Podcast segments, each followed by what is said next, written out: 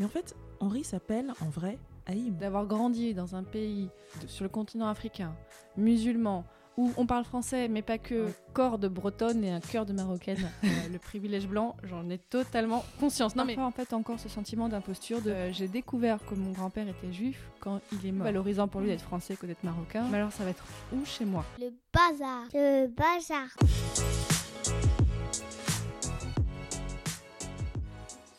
Bienvenue dans Joyeux Bazar, le podcast de la double culture. Je m'appelle Alexia Sena, je suis française et je suis camerounaise. Un peu plus, un peu moins selon les moments. Je m'intéresse à la manière dont on devient soi dans tout ce bazar qu'est la double culture. Cet épisode sera le dernier de la saison. Il est aussi une parfaite transition d'ailleurs vers un univers qui sera davantage sous le signe de l'ailleurs et du voyage. Bref, je ne vous laisse pas tout seul au mois d'août, je vous réserve quelques surprises, on en parle juste après. Les épisodes sont disponibles sur le site joyeuxbazarpodcast.com, sur toutes les plateformes d'écoute et sur les réseaux sociaux avec le compte Joyeux Bazar Podcast. Si le propos vous a plu, laissez des étoiles et un commentaire sur votre appli de podcast préféré. Et n'oubliez pas de vous abonner pour ne rien manquer. C'est parti Aujourd'hui, je reçois Fanny Cohen-Moreau, que les acteurs du podcast en France connaissent forcément. Elle a créé pas moins de quatre podcasts, on se demande quand elle dort. quatre podcasts qu'elle anime en parallèle. Alors il y a Passion médiéviste, qui euh, s'intéresse au Moyen Âge à travers des interviews de chercheurs et d'historiens, chercheuses historiennes. Il y a euh, Passion moderniste qui fait la même chose mais pour l'histoire moderne. Tout à fait. Il y a, et cela je ne les connaissais pas, Multimorphose, dont on parlera plus tard, qui est super parce que c'est un podcast qui change de thème et de format à chaque épisode. C'est ça. La liberté totale. Et enfin, il y a la menstruelle qui, comme son nom l'indique, parle des règles. Oui. Et alors, en plus de tout ça, elle a cofondé euh, des réseaux de podcasteurs et de podcasteuses. Donc, il y a Podcastéo qui est le plus connu. Il y a un groupe Facebook euh, hyper actif, hyper riche, hyper euh, bienveillant qui s'appelle les podcasteuses aussi. Oui. Mais Fanny, et c'est pour ça que je suis super contente de te recevoir, c'est surtout une des nombreuses personnes que j'ai saoulées avec le projet Joyeux Bazar. J'hésitais, je savais pas si c'était légitime, si ça pouvait être un projet utile. Enfin bon, voilà. Donc, euh, elle m'a encouragée à ce moment-là. Elle m'a raconté sa propre histoire. Euh, et donc, histoire que je suis ravie de pouvoir partager avec vous aujourd'hui. Bonjour Fanny, Bonjour Alexa. ça va? Bah oui, je suis hyper contente de te recevoir. Oui, Ah, c'est ça en fait. Mais si L'habitude de la podcast. Parce que t'es chez moi, mais c'est toi qui enregistre. Ah Mais effectivement, oui. du coup, je te reçois et tu me reçois. C'est C'est super. ça. J'adore. Alors, on va rentrer tout de suite, tout de suite, tout de suite dans le vif du sujet. Oui. Tu t'appelles Fanny Cohen-Moreau. Oui. Alors, le côté Cohen, ce sont tes grands-parents paternels. Oui. Il y a Henri, marocain juif qui est aujourd'hui décédé. Et il y a Huguette, non-juive, née près de Marseille, et qui s'est installée avec lui au Maroc à la fin des années 50. Mais en fait, Henri s'appelle en vrai Haïm. Précisément, je ne sais pas pourquoi, mais c'est une habitude en fait de pas mal de juifs de cette génération de franciser leur, leur, leur prénom quand ils venaient en France. Et d'ailleurs, quand il est décédé il y a quelques années, c'était tout un pataquès pour ma grand-mère, pour, euh, pour tout ce qui était les papiers, parce qu'il y en avait Bah certains oui. avec Henri, certains avec Haïm. C'était assez compliqué. Alors, avec Huguette, ils se sont rencontrés à Paris. Oui. Une fois que lui avait terminé ses études Il était en train ouais, de terminer. Oui, c'est ça. Euh, ils ont vécu en France quelques années et puis ils sont partis s'installer au Maroc en 58. C'est ça. Il y a effectivement un épisode de Multimorphose que je mettrai dans les notes de l'épisode, dans lequel on entend Mimi. Elle m'a raconté un peu euh, sa vie, mais c'est sa sa vision, tu vois. Bien sûr. Euh, donc il y a les Cohen, mais il y a aussi les Moreau. Oui, Georges et Monique, c'est ça. Breton, les parents de ta maman. Alors Monique vit toujours du côté du Croisic C'est ça. et Georges est décédé. Alors tu l'as pas connu, mais tu dis qu'il est beaucoup dans ton imaginaire. Qu'est-ce que ça alors, veut dire? alors bon, toute ma vie, j'avais dans ma chambre, dans un cadre, une photo de lui. C'est un très gros plan, il est en train de nager, en fait on voit juste sa tête et l'autre de son corps et il est dans de l'eau. C'est le côté, voilà, quelqu'un qui est est dans ma famille, euh, qui me qui veille sur moi. C'est aussi qu'il est décédé dans des conditions un petit peu bizarres, dans un accident de bateau. Et en fait, on a retrouvé son bateau, mais on n'a pas retrouvé son corps. Du coup, il y a cette figure de breton Mhm. marin. Je me dis, mais qu'est-ce qu'aurait pu être ma relation avec lui? Mhm. comme j'ai toujours eu cette photo de lui à côté de moi, donc à la fois il est super présent, à la fois il n'est pas présent du tout. Au-delà de l'histoire de tes grands-parents, euh, et donc de ces gènes marocains, on va aller explorer. Euh, donc tu as aussi passé toute ton enfance en fait au Maroc. Mm. C'est-à-dire que l'année de ta naissance, toi tu es né au mois de mai et en septembre, quatre mois plus tard, tes parents déménagent au Maroc. Donc tu arrives au Maroc bébé. et tu Mhm. y resteras jusqu'à tes 18 ans. Alors, ça va paraître super cliché dit, dit comme ça, mais pour moi, c'est une richesse. Alors vraiment, ça paraît un mot hyper euh, peut-être Mhm. vide de sens aujourd'hui, d'avoir grandi dans un pays, euh, voilà, qui sur le continent africain, musulman, où on parle français, mais pas que, avec une culture qui, à cause de l'histoire, à cause de la colonisation, assez proche de celle de la France, mais à la fois très très différente. Et aussi le fait que je ne suis pas juste une expatriée, euh, Mhm. je suis euh, voilà un quart marocaine.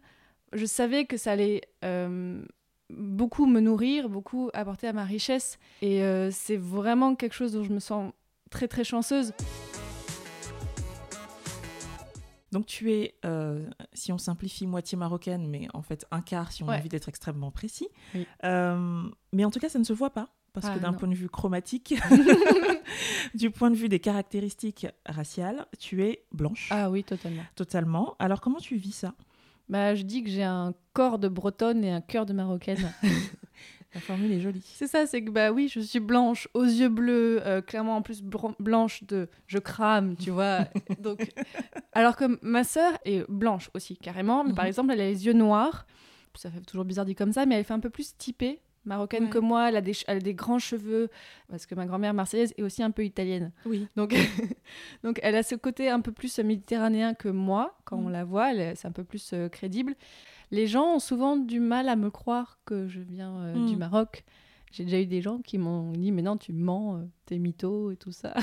Je mais Fanny, pff, n'importe quoi, elle vient pas du Maroc. Enfin, vraiment Ouais. comme si je, je m'inventais une vie. C'est. euh, En fait, je, j'en suis aussi très consciente, c'est que du coup, j'ai je n'ai aucune discrimination Mm. par rapport à ça. Moi, je suis clairement consciente que je suis Mm. très, j'ai le, bah, le privilège blanc, j'en ai totalement conscience. Non, mais il y a un moment, il faut le dire en fait. Mon invité de l'épisode 9, qui s'appelle Calvin, qui est franco-camerounais et qui a une petite fille qu'il a eue avec une française blanche. Donc sa fille est carteronne, c'est-à-dire qu'elle a un grand-parent sur quatre qui est noir. On en parlait et moi je voyais l'aspect euh, privilège blanc justement. Et lui voyait l'aspect inverse en disant oui mais il y a peut-être des moments dans sa vie où elle voudra montrer patte noire et pas patte blanche et ce sera compliqué pour elle. Du coup, quand je vais au Maroc, je suis pas reconnue Mm. comme. Enfin, c'est- tout bête, mais il y avait. euh, Alors, je prenais l'avion pour partir du Maroc pour revenir en France et je cherchais à acheter des mérandina, c'est des biscuits marocains que j'adore. Et je demande dans une boutique à une dame, ouais, voilà, je cherchais mérandina et elle m'a regardé, mais, mais, mais- mais vous êtes marocaine? Et, Mais elle m'a regardé et elle m'a dit, mais non, vous n'êtes pas marocaine. et je- vraiment, ça m'a fait vachement Ouais. mal parce que je me suis dit, bah si. Et, et du coup, de ne pas être reconnue par quelqu'un qui était marocaine elle-même. Et j'ai aussi, bon, là, je prends encore du regard des autres, mais quand je rencontre en France des gens qui sont marocains, j'ai envie de leur dire, viens, on parle du Maroc et tout ça. Et je vois même dans leur regard, c'est, mais de quoi Mais Enfin, Non, c'est que. Et euh, un de mes rapports à- au Maroc que j'ai, euh, mais qui est assez faible, c'est la langue marocaine.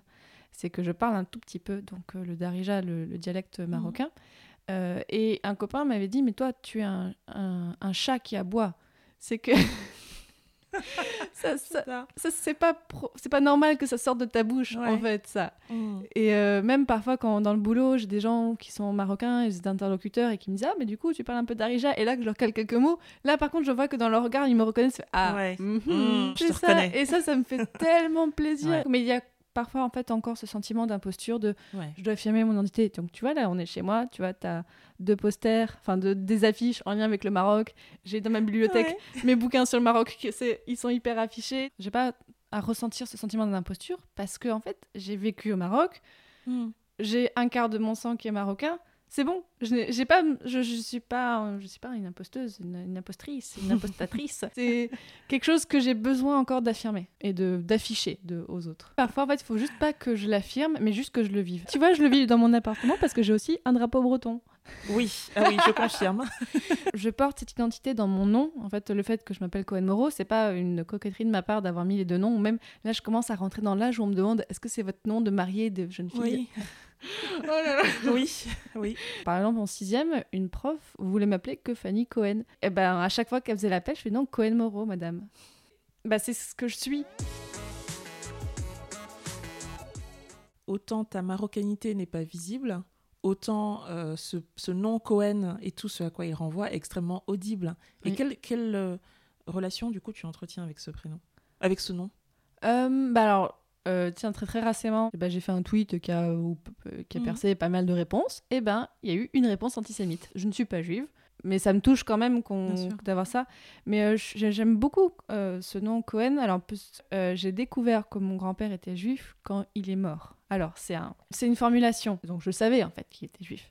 Mais j'avais jamais eu de euh, discussion sur la judaïté avec lui. J'avais, il n'a jamais pratiqué sa religion devant moi dans les années ben, 60 en fait. Alors je, je sais jamais trop les détails, mais c'est qu'il y a eu la guerre de Kippour en Israël et comme le Maroc soutenait la Palestine, ben, beaucoup de juifs sentis en insécurité et sont partis. sont partis. Et donc mon grand-père est un des seuls à être resté.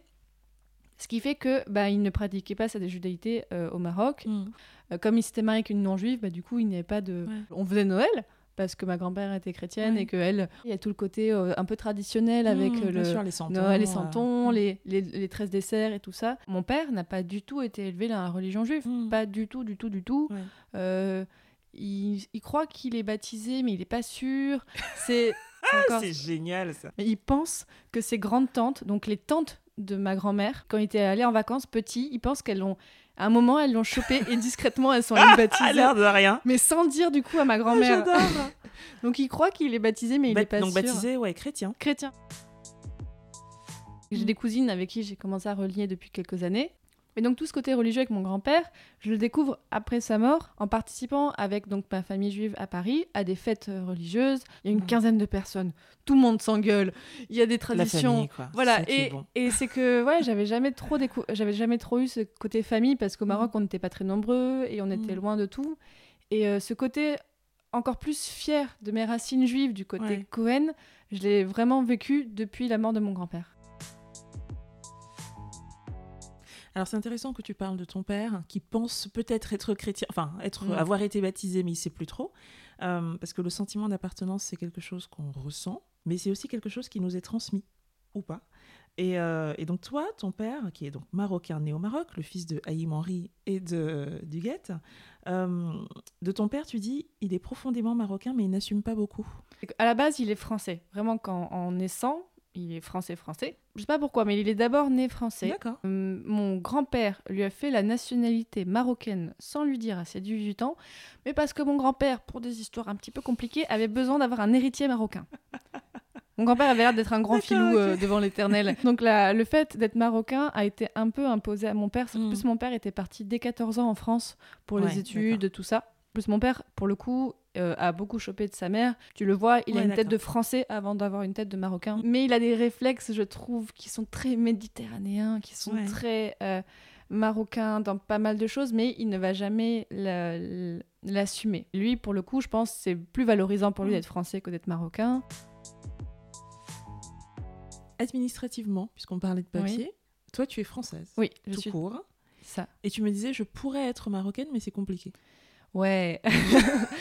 Euh, en fait, c'est que pour être marocaine, il faudrait que, faudrait que mon père signe un papier. Mais pour ça, il faudrait que. Alors, je suis pas tout à fait sûre de ce que je dis. Pour que ces enfants puissent être reconnus par l'État marocain, il faudrait qu'ils affirment leur mariage de façon religieuse au Maroc. Et comme mon père fait un gros blocage sur la religion, CF, tout ce qu'on a dit avant. Voilà. Et donc, ils n'ont pas fait ça. Au début, il y a quelques années, je me disais vraiment, ouais, je veux être marocaine. Je suis un peu revenue. Alors, c'est pas une échelle de valeur, mais c'est juste que, bah, par exemple, tu vois, dans, dans le contexte actuel qu'on a vécu il y a quelques temps Ouais. sur l'histoire du Covid et tout ça, bah, si j'avais été au Maroc à ce moment-là avec le passeport marocain, bah, je serais restée bloquée au Maroc. Bah tu aurais sorti ton passeport français. Mais oui, mais non, bah, parce que le Maroc, je- pour, avant, pour eux, je serais avant tout marocaine. Ils ne regarderaient pas le passeport français. Imagine quelqu'un cache de la drogue dans mes affaires et que je suis, euh, je suis arrêtée, Mm. et ben je relèverai uniquement de la justice marocaine si je suis Mm. marocaine. Et là, l'État français ne pourra rien faire quasiment. C'est en fait c'est quelque chose sur le long terme. Moi, je me dis voilà, on parlait de affirmation d'identité tout à l'heure. Bah là, ce serait une concrétisation de mon identité. Mais je suis en train de me dire justement, j'en ai peut-être pas besoin. Mais je trouve ça très intéressant sur euh, euh, la hiérarchie qui existe entre les passeports et les nationalités et qui est un Mm. fait. On peut ne pas être euh, à l'aise, mais la réalité, c'est que pour tout un tas de choses, pour voyager à l'étranger, pour euh, euh, Mm. arriver avec ta casquette de journaliste et poser des questions, il y a des passeports qui fonctionnent mieux que d'autres. Pour obtenir des visas, par exemple. Tout à fait. C'est beaucoup plus facile en étant On française qu'en étant marocaine. Alors Bien là, Tu m'as dit, je, je ne considère pas la France comme chez moi et en même temps si, et je crois que tu as rajouté aussi, c'est compliqué. Bah, j'ai eu cette euh, réflexion il n'y a pas très longtemps parce que bon, il se trouve que mes parents ont décidé de vendre la maison euh, qu'on a au Maroc, une maison qu'ils ont construite quand j'étais quand j'étais jeune et tout ça. Et là, ça m'a bon, euh, même si ça faisait un moment qu'on en parlait et tout ça, donc c'était pas une surprise, mais j'ai éclaté en sanglots quand j'ai appris ça, quand j'ai appris que concrètement ça allait se passer, parce que je me dis mais c'est chez moi en fait cette maison. J'ai un appartement à Paris, donc je suis locataire. Mais j'ai finalement jamais considéré cet appartement comme chez moi. Et quand on me demande spontanément c'est où chez toi, je dis bah c'est dans ma maison du Maroc. J'é- J'évite de trop y penser en fait que cette maison va être vendue, parce que je ça me ça me fait vraiment ça me fait vraiment c'est difficile. Cet endroit que je considère comme chez moi, je ne vais plus l'avoir. Mais alors ça va être où chez moi? En France, j'ai pas d'endroit où j'ai vécu enfant ou jeune qui pourrait me dire bah ça c'est chez moi. C'est la maison. Donc Mm. ça fait qu'en fait maintenant, il faut que en tant qu'adulte, je définisse où c'est mon chez moi. Euh, le mot déracinement, je trouve, prend tout son sens. Mm. Il y a aussi quelque chose de l'ordre du générationnel avec les grands-parents qui commencent à disparaître, les parents qui vendent la maison, et donc toi, tu te retrouves. Ça, pr- ça précipite l'âge adulte, je trouve. Mm. Euh, ça précipite le, euh, voilà, des décisions de définition de soi euh, sur lesquelles tu n'étais pas forcément hyper pressé, et là qui s'imposent en fait. Bah oui. Et même de me dire que, alors ça c'est encore plus loin, mais c'est que, bon, j'espère que ça arrivera le plus tard possible, mais il y a forcément un moment où ma grand-mère va décéder. Bon, du coup, la maison où elle est, on ne sait pas encore ce qu'on en fera, mais imaginons qu'on la vende, et là je me dis, j'aurais plus du tout d'attache au Maroc. Et comme mes parents veulent aussi rentrer en France, c'est les seuls Français à vouloir à la retraite rentrer en France. je me dis, j'aurais plus de raison d'aller au Maroc, Mm. j'aurais plus d'endroit. Et ça, ça, ça me fend le cœur. C'est pas, en fait, c'est pas possible. J'arrive pas à l'envisager. Faudra qu'on trouve quelque chose. C'est ça. Enfin, il tu faudra qu'il y ait quelque chose. attache autrement. Je t'ai demandé comment tu t'es construite et tu m'as répondu ce qui m'a aidé, c'est d'avoir toute cette histoire derrière moi, qu'on entend quand même très complexe. Comment, comment est-ce que cette complexité a pu t'aider? Notamment en me donnant le goût pour l'histoire. Euh, je suis totalement athée et tout ça. J'ai un ancêtre juif. Ça- Saint. Il a fait des miracles et tout. Mais tu vois, je me suis sentie bah, l'héritière de ça. Appartenance à une lignée et à toute. euh, voilà, euh, il, euh, alors je sais pas pourquoi, mais ça m'évoque quand Harry Potter se bat contre Voldemort et qu'il a toutes les gens autour de lui qui, qui sont des fantômes. Et que- Arrête de rigoler C'est- des gens autour de lui qui euh, veillent sur lui, qui sont avec lui, même s'ils sont morts ou ils sont partis. Ben, moi, j'ai un petit peu ça. Le goût de la curiosité, de d'être ouvert sur le monde. Je suis dans le domaine du journalisme et de l'histoire. Tu es à ta juste place. Nous arrivons à la traditionnelle question de fin de ce podcast. Euh, Fanny, toi qui es née dans ce bazar sans nom qu'on a bien, bien décrit et qu'on a essayé de bien défricher, euh, mais qui a été aidée par cette histoire, comme tu venais de me dire, qui es-tu devenue? Euh, ben, quelqu'un de curieux. Et, et je suis devenue quelqu'un qui a confiance en soi. Là, c'est pour le coup assez récent. Ça fait quelques années où je me dis, ben, c'est bon, je sais qui je suis, je sais ce que je vaux, je sais pas où je vais, mais j'y vais.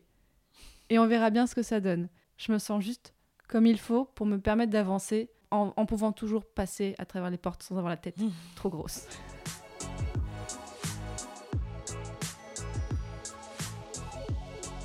Merci. Euh, Merci beaucoup à toi, Alexia. Ah non, non,